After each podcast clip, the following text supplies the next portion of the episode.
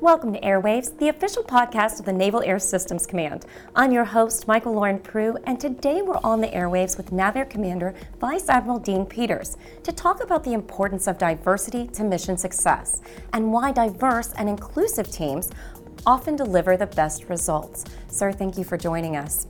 Great to be here. Thank you. So, to begin today, let's start with a definition. How do you define diversity? Uh, thank you for the question. Diversity to me means diverse solution outcomes. So it's not just about uh, you know numbers. Uh, it's about uh, bringing together the right folks who can bring different solution sets to all of the different challenges that we face across naval aviation. Uh, one of the specific examples that I can tell you about is a, a, recent meeting that we had to talk about the investment strategy for our fleet readiness centers. I think most folks are aware that that's an area that has been deprioritized over many years. And so we're really in need of a, a comprehensive investment strategy. And in that meeting, we had such a diverse group of folks that were participating. Uh, we had folks from different ages, different genders, different ethnic groups, different backgrounds, and they were all contributing. And in the end, I think we actually came out with a fairly comprehensive strategy that takes into account all the different considerations that you would have uh, when you really want to go for solving, you know, a big problem like that. And I don't think we could have done that, you know, if it had been a, a less diverse group. It, it's certainly something that I wouldn't want to try to make a decision on myself. You know, we, we need the inputs of, of all of our folks. So, another word we hear when we discuss diversity is often inclusion. Right. How does inclusion fit into your definition? Well, if diversity is the what, then inclusion would be the how. So it, it's not just about bringing together or bringing into your organization folks from diverse uh, backgrounds and diverse ways of thinking. It's also getting them to participate and actively seeking out their participation. So that's what inclusion is all about. And, it, and it's, it's even more than that, it's valuing that participation. So, why do you believe diversity and inclusion are so important to mission success? Another good question. In regard to the importance of diversity and inclusion for mission success, I'll, I'll, i want to share some insights from a book that I recently read called Humility is the New Smart by Edward Hess. In the book, Humility is the New Smart, uh, really, what uh, he's talking about is, you know, instead of always being the, the person who knows all the answers, we want to get good at not knowing.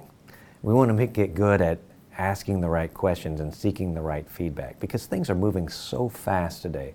We're really in the age of accelerations, and there's no way that, that one individual is going to know everything on their own. And so, as leaders within the organization, we really need to get good at getting input from across our mission areas.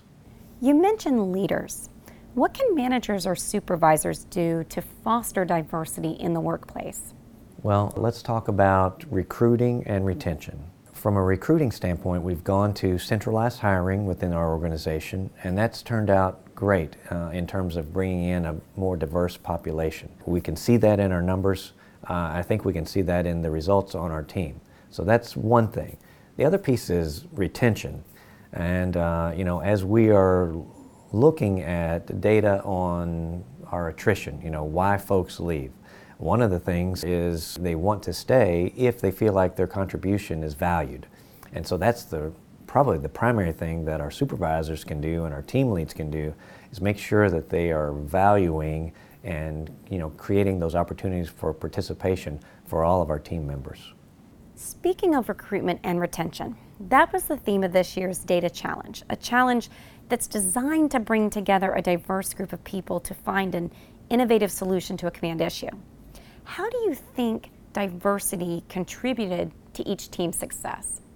So we just finished a data challenge that was associated with recruiting. And you know, these are self-forming teams and they're, they're teams that get together on their own time. They're, they're not paid any extra to do this work. And I think usually there's one or two people that have an idea about how a data challenge could be solved. And then they start pulling in other folks that have different areas of expertise.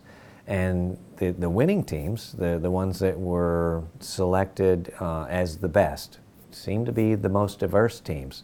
Different parts of the organization, again, different ages, different ethnic backgrounds, different genders. So I'd say that that's a, a clear marker that uh, diversity works. So we've spoken about what the workforce can do and what managers can do, but when we really reflect on diversity at NavAir, how do you gauge the success of a diversity program and within an organization? How do you gauge the success of any program? I think it's it's about the outcomes. The way I would define success is eliminating discrimination in the workplace. That's the first step.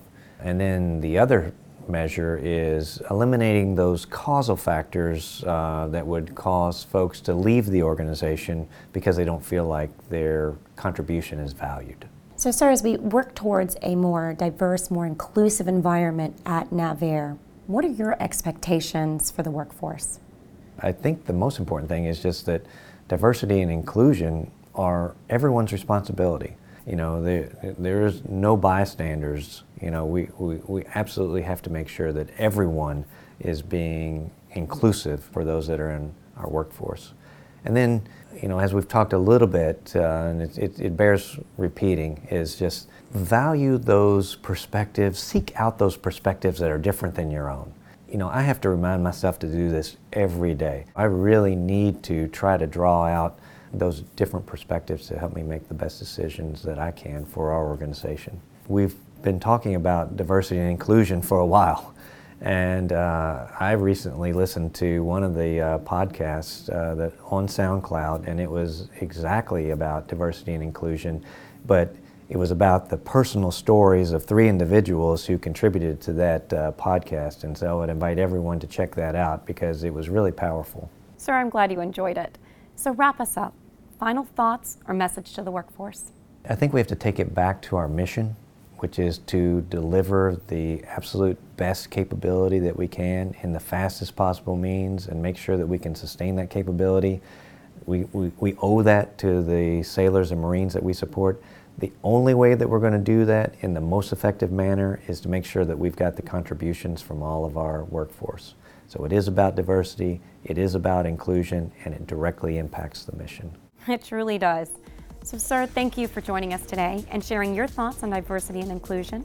If you would like to check out our previous diversity podcast or any of our other Airwaves podcasts, you can find them on iTunes and Google Play.